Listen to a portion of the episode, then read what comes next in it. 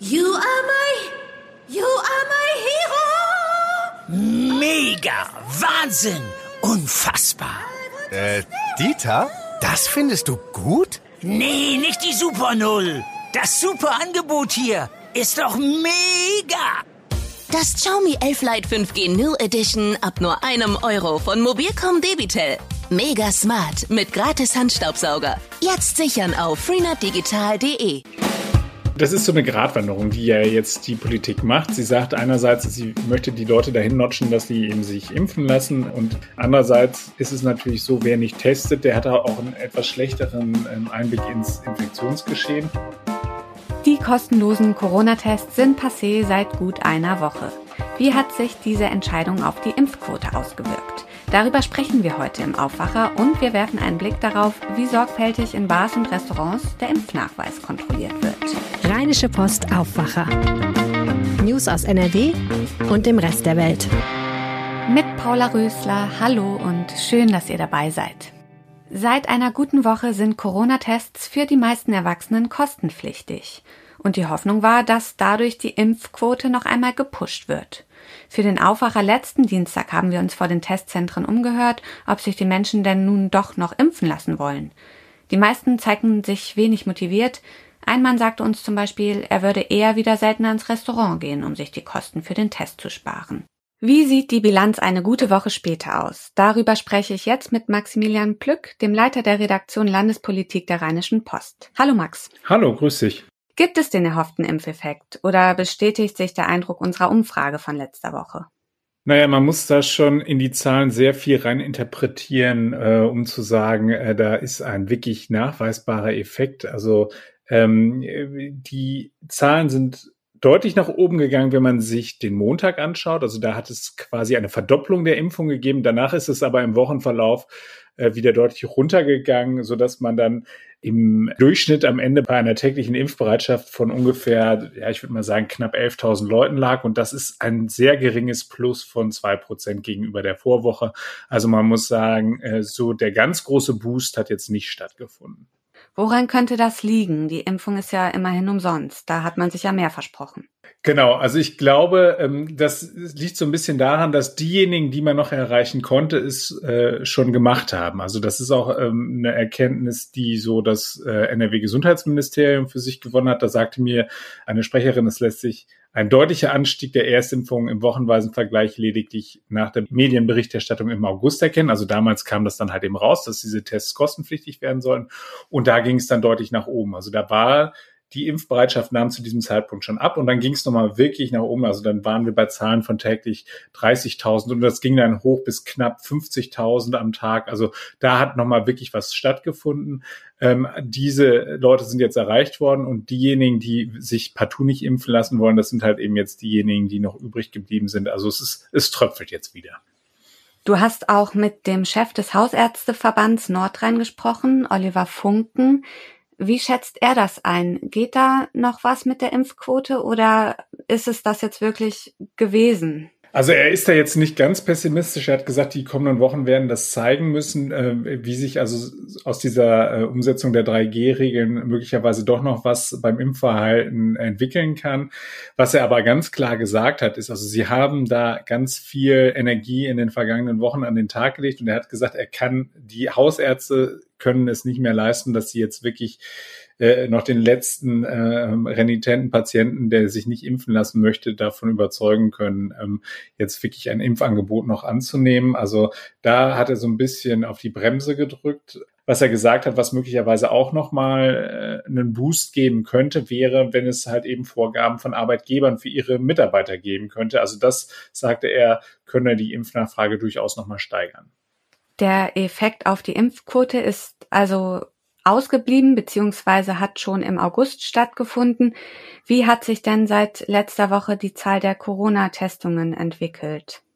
Da scheint es offensichtlich doch äh, eine Reaktion zu geben. Also die, dieser Preis, der da aufgerufen wird von äh, bis zu 25 Euro je Test, der scheint seine Wirkung zu haben und die Leute, die dafür bezahlen müssen, gehen da einfach nicht mehr hin. Also wir haben einen Rückgang, äh, den wir verzeichnen können von 42,5 Prozent. Es gibt immer noch eine hohe Zahl also insgesamt haben sich in der vergangenen Woche rund 825.000 Menschen in NRW auf das Coronavirus testen lassen und äh, 195.000 von denen mussten eben für den Test bezahlen. Es gibt also immer noch eine relativ hohe Zahl von Menschen, die eben nicht für die Tests bezahlen müssen. Das sind vor allem beispielsweise die Kinder unter zwölf Jahren, für die es ja immer noch keinen freigegebenen Impfstoff gibt.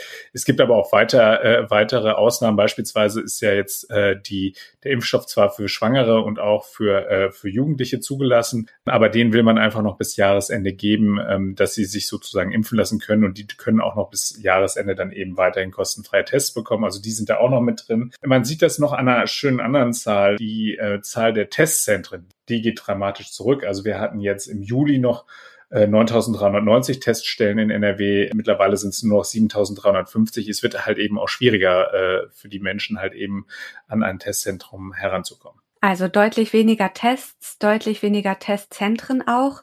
Das war ja zu erwarten. Was bedeutet das jetzt für das Pandemiegeschehen? Das ist so eine Gratwanderung, die ja jetzt die Politik macht. Sie sagt einerseits, sie möchte die Leute dahin notchen, dass sie eben sich impfen lassen und dadurch versucht sie das so ein bisschen zu erschweren, weil eben das Impfangebot ja auch kostenfrei ist. Ähm, andererseits ist es natürlich so, wer nicht testet, der hat auch einen etwas schlechteren ähm, Einblick ins Infektionsgeschehen. Und wir müssen uns vor Augen halten, eben, dass die Pandemie immer noch da ist und dass beispielsweise die Inzidenz, über die wir ja schon lange gar nicht mehr so richtig doll reden, aber dass die äh, zurzeit wieder nach oben weist. Also die ist jetzt gestern nochmal äh, um 2,9 auf nunmehr 52 gestiegen in NRW. Also das ist, es ist schon interessant und es ist schon auch so, dass die Pandemie uns immer noch weiter begleitet und ähm, dass es halt eben jetzt zu der viel äh, besprochenen Pandemie eben der Ungeimpften wird, weil das sind nämlich überwiegend diejenigen, die dann auf den Intensivstationen landen. Die Situation bleibt also dynamisch. Gibt es schon Forderungen aus der NRW-Landespolitik, wie darauf reagiert werden sollte? Also es gibt vor allem die Kritik daran äh, von Seiten der Grünen, die das für äh, fatal halten, dass man so früh damit angefangen hat, diese Tests halt eben jetzt nicht mehr kostenlos anzubieten. Ich habe geredet mit Merdat Mostofizade, der ist äh, gesundheitspolitischer Sprecher hier im ähm, NRW-Landtag der Grünen. Und der hat gesagt, wenn sich weniger Menschen testen lassen, dann wissen wir eben auch weniger über die Ausbreitung des Coronavirus. Und es bleiben eben mehr Infektionen unbekannt und das birgt eben eine große Gefahr. Und ähnlich hat sich auch äh, Josef Neumann geäußert. Der hat das halt eben auch bedauert eben, dass, dass die Testzentren sichtbar leerer geworden sind und sagt, dass eben diese Kosten jetzt Wirkung zeigen. Das, was, was sie eint, ist halt eben, sie fordern jetzt vom Land, dass sie eben mehr Tempo machen bei diesen niedrigschwelligen Angeboten, um eben noch die letzten, die sich möglicherweise doch noch von der Impfung überzeugen lassen, dazu zu bringen, ähm, dann auch wirklich ein Testangebot anzu äh, ein, ein Impfangebot anzunehmen äh, und ähm, dann sich entweder am Supermarkt impfen zu lassen oder äh, beim beim Fußballspiel der Kinder oder wo auch immer. Also das, ähm, da gibt's auf jeden Fall den Wunsch, die Landespolitik möge da noch mal ein bisschen mehr aufs Gas drücken. Nach dem Auslaufen der kostenfreien Bürgertests auf das Coronavirus ist der erhoffte Impfeffekt ausgeblieben. Gleichzeitig lassen sich immer weniger Menschen testen. Die Infos dazu hatte Maximilian Plück. Danke, Max. Sehr gerne. Und wir bleiben beim Thema Impfen, zumindest indirekt. Den Nachweis darüber haben viele Leute immer dabei, oft auch auf dem Smartphone. Und die 3G bzw. 2G-Kontrollen in Bars und Restaurants sind mittlerweile eigentlich Routine. Oft geht das ganz easy, so im Vorbeigehen quasi. Aber ist das auch sicher? Und wieso kontrollieren viele Restaurants und Bars händisch und nicht digital? Darüber hat mein Aufwacherkollege Mario Büscher mit Christoph Wegener aus dem Wirtschaftsressort gesprochen. Am Wochenende war ich unterwegs in so einem Restaurant hier in Düsseldorf und da habe ich ganz geübt meine Kopfpass-App rausgeholt und die einmal vorgezeigt. Daumen des Kellners ging nach oben, ich konnte da essen. Meistens gucken die sich die App aber nur selbst an. Da ist ja aber auch ein QR-Code. Meine Erfahrung ist, niemand scannt das. Christoph, du hast mit Gastronomen gesprochen. Warum ist das so? Äh, dass das niemand scannt, stimmt nicht so ganz. Also ich habe zum Beispiel mit Nikolas Schiffer vom kleinen Düsseldorfer Club Cube gesprochen und auch Roman Weiler von der Diskothek Delta in Essen. Und ähm, die benutzen beide die App, um den QR-Code zu scannen. Die sagen, das funktioniert schnell, bietet auch eine gewisse Sicherheit und deswegen bedienen sie sich gerne dieser Möglichkeit. Beide benutzen die CovePass Check App. Die kann man sich einfach im Store runterladen, installieren auf dem Handy und damit dann den QR-Code des Gastes scannen. Ähm, da bekommt man dann sofort angezeigt, ob das Impfzertifikat oder der Negativtest auch wirklich sicher ist. Und dazu werden dann noch die Personendaten geliefert, der Name und das Geburtsdatum. Und wenn man das dann noch mit einem Personalausweis zum Beispiel gegencheckt, dann ist es eigentlich relativ sicher, dass das Ganze sicher bestätigt wurde. Ja, und laut Robert Koch Institut wurde diese App auch schon über 500.000 Mal runtergeladen. Das hört sich doch eigentlich nach einer guten Möglichkeit an. Wieso macht das dann nicht jeder? Ein Problem ist zum Beispiel äh, das Betriebssystem der Handys. Also der Nikolaus Schiffer vom Cube hat mir zum Beispiel erzählt, dass er selbst die App nutzt, aber manche seiner Mitarbeiter nicht, weil die auf den Geräten von, äh, auf deren Geräten nicht laufen. Ich habe mal im Store nachgeguckt, da kann man ja Rückmeldungen geben und äh, da hat sich rauskristallisiert, dass das bei iPhones eigentlich ohne Probleme funktioniert, aber nicht bei allen Android-Geräten. Das Robert Koch Institut hat die Beschwerden aufgenommen und gelobt auch Besserung. Ob sich da in, in nächster Zeit schnell etwas tut, ist natürlich aber noch nicht sicher. Außerdem ist es so, dass nicht alle Gäste auch tatsächlich einen digitalen Nachweis mitbringen. Selbst Herr Schiffer vom Cube und auch der Geschäftsführer von der Delta haben mir erzählt, dass es immer noch Leute gibt in der Schlange, die ihren gelben Impfausweis dabei haben und den kann man natürlich nicht digital kontrollieren. Ich habe auch noch mit einem Duisburger Wirt gesprochen, warum er die Scan-App nicht benutzt und er meinte zum Beispiel, dass das für ihn auch einfach eine Frage des Vertrauensverhältnisses zu seinen Gästen ist. Er möchte nicht, dass die sich bedrängt fühlen, sondern zu Hause bei ihm. Und ähm, ja, jede zusätzliche Kontrolle, also wenn er jetzt zum Beispiel auch noch scannen würde, ist für ihn ja quasi ein zusätzlicher Eingriff in die Privatsphäre von den Leuten. Deswegen lässt er das lieber. Du sagst, es ist ein Eingriff in die Privatsphäre. Andererseits ist das natürlich auch zur Sicherheit der anderen Gäste. Wie ist denn die Vorgabe? Gibt es da ein Gesetz, was die Gastwirte machen müssen, wie die den Impfnachweis kontrollieren? Ähm, das ist grundsätzlich den Gastronomen freigestellt. Das sagt auf jeden Fall die DEHOGA, mit der habe ich gesprochen. Und die meinte, dass es hauptsächlich wichtig ist, dass das Zertifikat geprüft wird und dass es quasi die Aufgabe des Wirtes ist, ähm, zu kontrollieren, ob der vorgelegte Nachweis plausibel ist. Du hast gesprochen mit dem DEHOGA, das ist ja der Deutsche Hotel- und Gaststättenverband. Christoph, wie bekommt man denn raus, ob ein Nachweis plausibel ist? Also nehmen wir mal an, ein Freund von mir schickt mir einen Screenshot von seinem Impfnachweis und ich will den dann nutzen im Restaurant. Kriegen die Wirte das raus? Können die sich da irgendwie vor schützen? Die Wirte, mit denen ich gesprochen habe, meinten, dass wenn man vernünftig kontrolliert, dass das eigentlich kein Problem ist. Also man muss zum Beispiel bei einem Screenshot kann man ja nicht auf den Link klicken, der auch in der App angezeigt wird.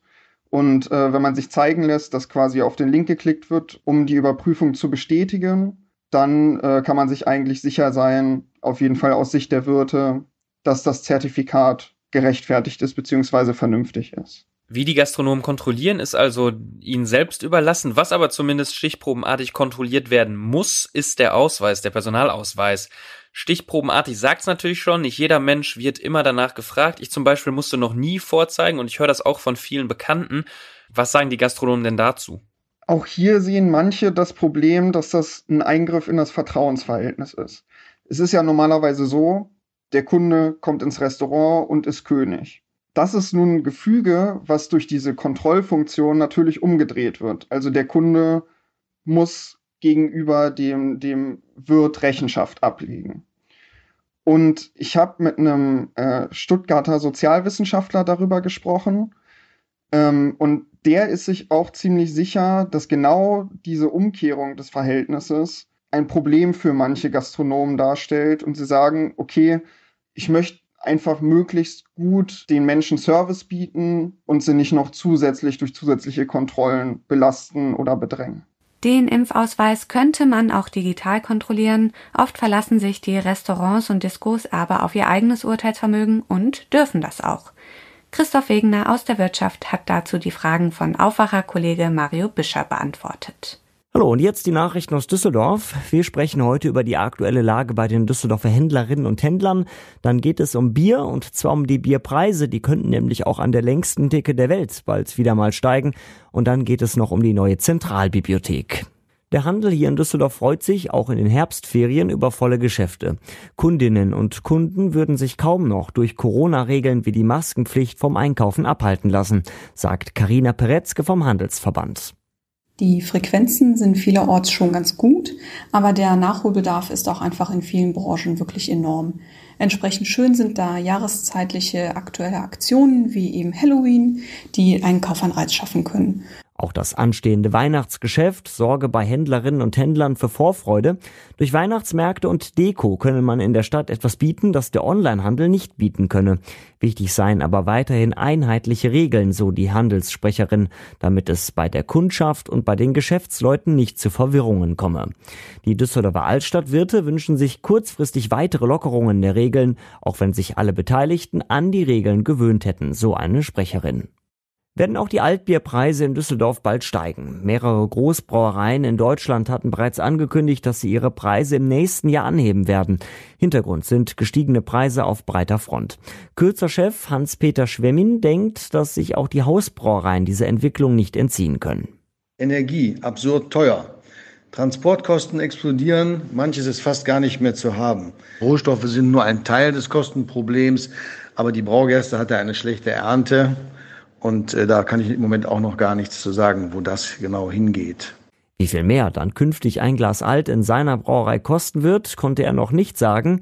Da müsse man erst einmal rechnen. Auf einer Fläche so groß wie zwei Fußballfelder eröffnet in wenigen Tagen die neue Zentralbibliothek. Am 6. November beginnt ein Eröffnungsprogramm mit Musik, Kultur und Führungen durch die neuen Räumlichkeiten. Sie sind farbenfroher und heller als im alten Gebäude. Die 330.000 Medien sind größtenteils schon ins Kap 1 an den Konrad-Adenauer-Platz gezogen. Norbert Kamp, der Leiter der Stadtbüchereien, ist begeistert von den Möglichkeiten am neuen Standort. Ganz anders als in der alten Bibliothek ist die Tatsache, dass wir an 15 Stellen, offenen Räumen und geschlossenen Räumen gleichzeitig hier Veranstaltungen machen können. Der Raum der Kinderbibliothek hat sich verdreifacht auf 1000 Quadratmeter und es gibt hier buchbare Gruppen und Einzelarbeitsräume, sodass wir auch so einen ganzen Coworking-Bereich anbieten können. Kamp erwartet im kommenden Jahr rund eine Million Besucher in der neuen Zentralbibliothek. Im letzten Nicht-Corona-Jahr 2019 waren es 680.000. Und soweit der Überblick aus Düsseldorf. Mehr Nachrichten gibt es auch immer um halb bei uns im Radio und rund um die Uhr auf unserer Homepage antennedüsseldorf.de. Und das solltet ihr heute auch noch im Blick behalten. Wir starten mit dem Wetter, denn der Deutsche Wetterdienst warnt vor zum Teil schweren Sturmböen und Starkregen. Es gibt im Laufe des Tages immer wieder Regen, teils schauerartig, vereinzelt sind auch kurze Gewitter möglich. Im Bergland und bei Gewittern sind auch orkanartige Böen möglich. Erst zum Abend hin soll der Sturm langsam nachlassen. Wer raus muss, sollte auf sich aufpassen, das sagte eine Meteorologin vom Deutschen Wetterdienst unserer Redaktion, denn Bäume könnten entwurzelt werden, lose Dachziegel und nicht ausreichend gesicherte Baugerüste könnten umherfliegen. Auch die Deutsche Bahn schließt nicht aus, dass es Auswirkungen auf Züge haben könnte. In Düsseldorf bleibt zudem der Wildpark geschlossen. In Dortmund fällt die geplante Impfaktion auf dem Wochenmarkt aus. Und zum Schluss noch eine Meldung. In Königswinter kommen heute die Ministerpräsidenten der Länder zusammen. Bis Freitag sollen unter anderem härtere Strafen bei gefälschten Impfpässen und Testzertifikaten besprochen werden. Diese NPK ist gleichzeitig auch die Jahreskonferenz der Regierungschefs. NRW hat den Vorsitz Anfang Oktober turnusmäßig übernommen. NRW-Ministerpräsident Armin Laschet ist allerdings zum letzten Mal dabei. Denn Ende Oktober soll NRW-Verkehrsminister Hendrik Wüst seine Nachfolge antreten. Das war der Aufwacher. Mein Name ist Paula Rösler. Passt heute gut auf euch auf und bis bald. Mehr Nachrichten aus NRW gibt's jederzeit auf RP Online. rp-online.de